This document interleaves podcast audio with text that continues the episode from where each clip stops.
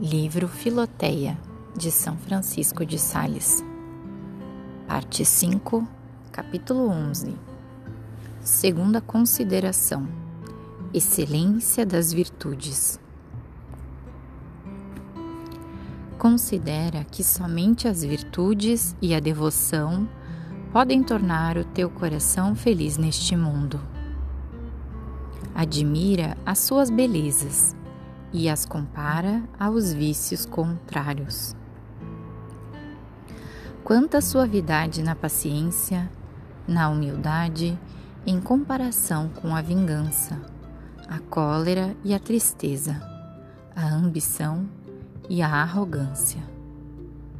Na caridade e na sobriedade, em comparação com a avareza, a inveja e as desordens da intemperança as virtudes encerram isso de admirável, que a sua prática deixa na alma uma consolação inefável, ao passo que os vícios a lançam num abatimento e desolação deploráveis.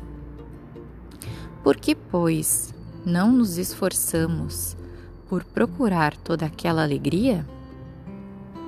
Quem se dá a um vício não vive feliz e quem se dá a muitos é um homem infeliz. Mas quem tem alguma virtude já participa de sua alegria, e a sua felicidade cresce à proporção que suas virtudes avultam. Ó vida devota, quão bela és tu e quão suave e agradável!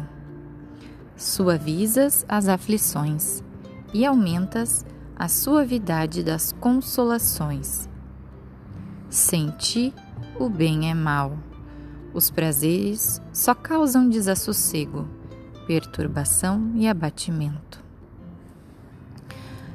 A quem te conhece bastante pode dizer com a samaritana: Senhor, dai-me desta água